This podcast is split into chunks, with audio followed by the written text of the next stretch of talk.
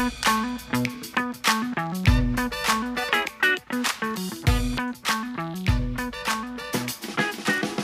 welcome back to the EdUp Esports podcast, where we talk about the streamers, the content creators, educators, and the people that are making a difference in the space today. And I know it's been a while. It's been a little while. I went to Kansas. I came back. It's been a lot of stuff happening within the family, all good stuff. And, you know, some stuff that, uh, well, I mean, life has a way of throwing you curveballs. But this time, however, we will be making a slight change to how the podcast is structured. We're still going to bring in the people we're still going to talk about esports, maybe dive into a little bit more specifically marketing and include esports marketing in there. We're going to go ahead and talk back, circle back into journalism. But I specifically, I want to be discussing, I will be discussing my thoughts on esports in higher education, as well as its impact on students, administrators, and of course, education itself. And this will be a one on one from me to you. And I hope you enjoy what I have to say. I do want to leave you all with a disclaimer that these thoughts are my own personal opinions, and the experiences shared here are those that I have gathered through conversations with my mentors, clients, and passionate students throughout my years in higher ed. With that being said, let's get started. So, I want to start off the first episode of my thoughts with the, well, what I believe is the heart of collegiate esports, which is, of course, coaching. So there is no program out there that can establish itself without the idea of a coach or without the idea of their esports students receiving some type of coaching. For those of you with little to no experience starting off as the first inaugural head coach of an institution or taking the place of someone that has moved on to another stage of their esports career, I'm here to tell you not to get discouraged and do not come in feeling overwhelmed because that is a recipe for disaster. So, regardless, if you have experience in esports, or experience in coaching prior to the position in higher ed, it's important to know that higher ed is another beast if you're not used to it. And it's important that you come in with an open mind and be ready to be guided through the process of understanding the bureaucracy, the deadlines, and you know, kind of understand that there's much for you to learn. And and this is for those people that don't really have a grasp on what higher ed actually does, how it works, and its function as a business. Yet again, coaching in itself requires the person to be adaptable, they need to be able to learn and utilize their people skills, and they need to be able to understand and gauge the strengths and weaknesses of the players, student workers, and potentially the other advisory members that make up part of their team.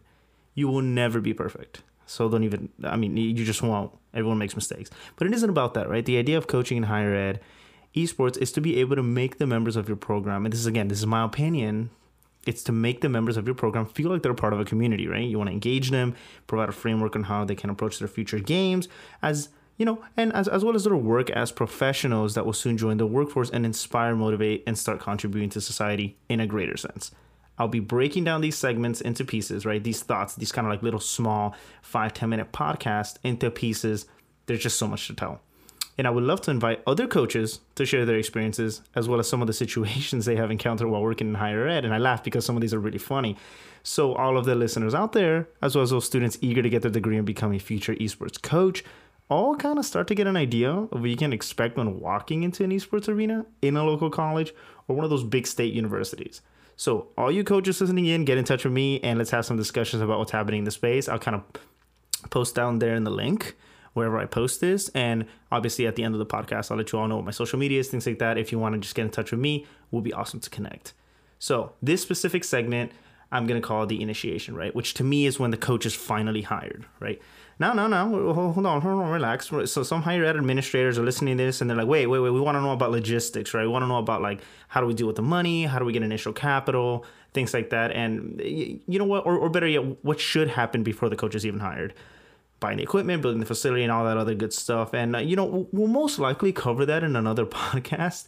And I'll be sure to have some of my good friends in here to tell you about the funny stories they had when they helped schools and or built up programs in institutions from the ground up because there's some really funny stuff, right? So for now, we're just going to stick with what we're, we're talking about here and we will begin to speak about what what should happen, give or take, or happen when the coach is hired, right? So I'm gonna go with an assumption here, right? And um, let's say you're not hiring someone with great, great experience, right? This is like an entry level position. We're looking at that thirty-two to like forty-five thousand dollar range.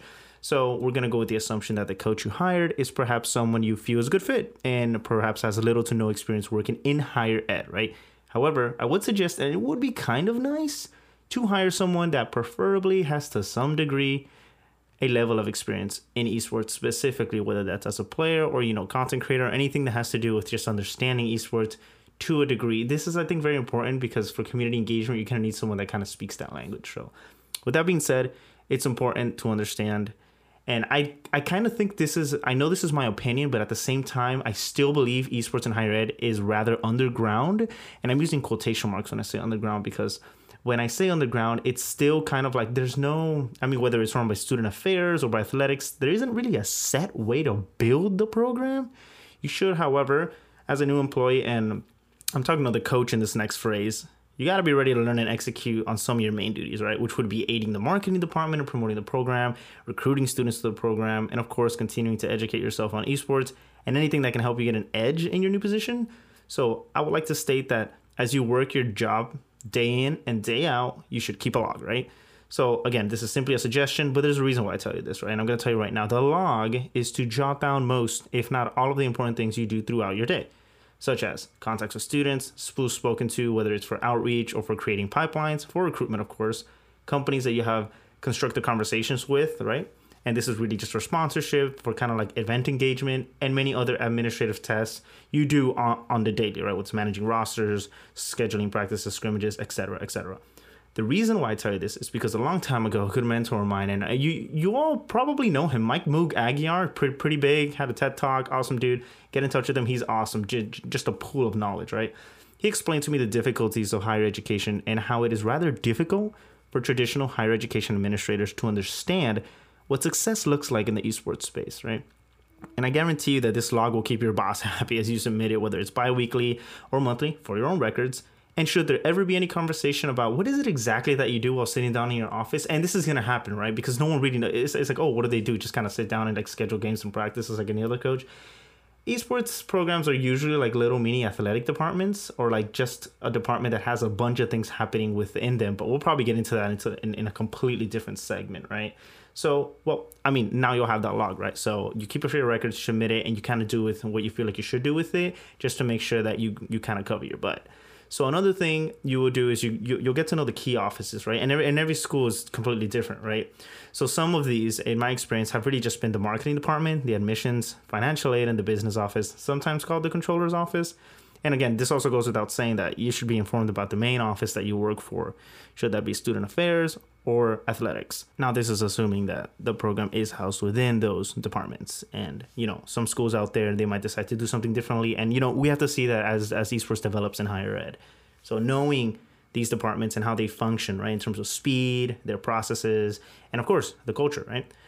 This will help better guide your prospects and their parents towards successfully completing their application and potentially receiving an esports scholarship should your institution be offering one right? Now you, you would laugh at the numerous times that i'll sit down and tell you that i've heard of students choosing not to go to an institution because of all the whether it's all the paperwork took too long or they got confused along the way. And you're probably thinking well isn't that like the student's responsibility? Aren't they like adults? Now well, well yes yes. But remember these programs are new and you need to retain students you need to engage students and bring in students to campus to prove that the program can be sustainable. So it, I have this philosophy, and it's really just for me, and it's make it easy for students to get into your program. Do not make it hard. You can summarize this in a business sense by saying make it easy for people to give you their money. Don't make your questionnaires long. Don't have a ridiculous recruitment process. Make sure you understand all these things. And why should you understand all these things about these different offices? Well, if you want to make it easy for your students to get into the program, be ready to explain and talk to the parents about what an esports program entails, right? Mainly, you should have enough knowledge about the process to be able to step in should you need to, right? As in the initial coach or an inaugural coach or a coach that's building up a program, you need to wear you're going to wear a lot of hats. Not not that you need to, you're going to wear a lot of hats. You're probably gonna stay an extra hour or two or three hours every day. You're not to work an 8 to 5, you're to work an 8 to 9 or 8 to 8. This is very normal for many. You can ask anyone out there. They've worked longer hours, maybe even gotten home to work on graphics or schedules or things like that. There's so much to do, especially within the first year of an esports program.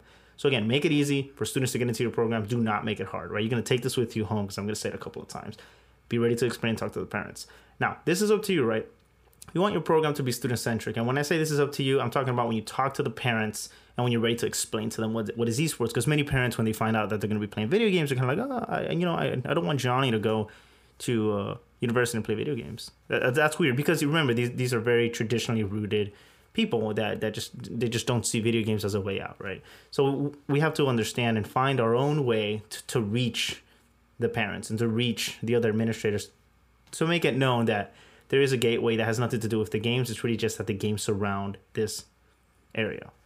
So this is up to you, right? You want your program to be student centric, based around students getting internships, connecting them to the companies in the space and competing. Well, then you can do that. If you want to make events, have a nice broadcast with your students, and as they compete, do that If you simply want to focus on having the best players compete and coach them alongside other remote coaches, go ahead and do that. However, you're not going to be able to do everything, right?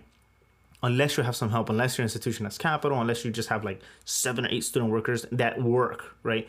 Because uh, usually, my experience, I'm not saying that student workers don't work. Any student workers here listening to this, please don't bash me. I'm just saying that there's always more that can be done, right? And usually we want to give our student workers enough that they can handle without interfering with their studies. However, I've had student workers that are so passionate and they just come after class, you know, because they're dorming in the institution, so they have the time. They're like, what can I do? What can I help? You're gonna be surprised at the passion these students have to see their program from their institution succeed. And if you get these, well, then you're really lucky. Then you can really push forward and try to get multiple things done. But I'm, I'm just saying, don't really depend on that. Try to build your culture, get your recruits, and just kind of start your program rolling. And you're you're, you're gonna see some success, right? So your main priority should be make your teams you know recruit some students get your program rolling for the upcoming fiscal year and or upcoming semester whichever one your administrators are pushing for right there's something i always say it's see what works for you twiddle and tweak that. Stop doing what isn't working. I mean that's a given. And focus on things that seem to your administrators is something that needs to be handled right as a matter of priority. Go from there and things should go smoothly in your initiation. Now, I want to wrap this up here and let you all know that there will be more for sure coming your way. I know these segments are short, but I'm sure they're going to capture your attention. And if you want to jump into the podcast, see what's happening on my end of the esports spectrum here in Miami, Florida, beautiful Miami, Florida, be sure to check me out on Instagram, LinkedIn, and Twitter as Esports Jerry in Miami. Also, be sure to check out the EdUp Network family as we all try our best to, well, make education your business.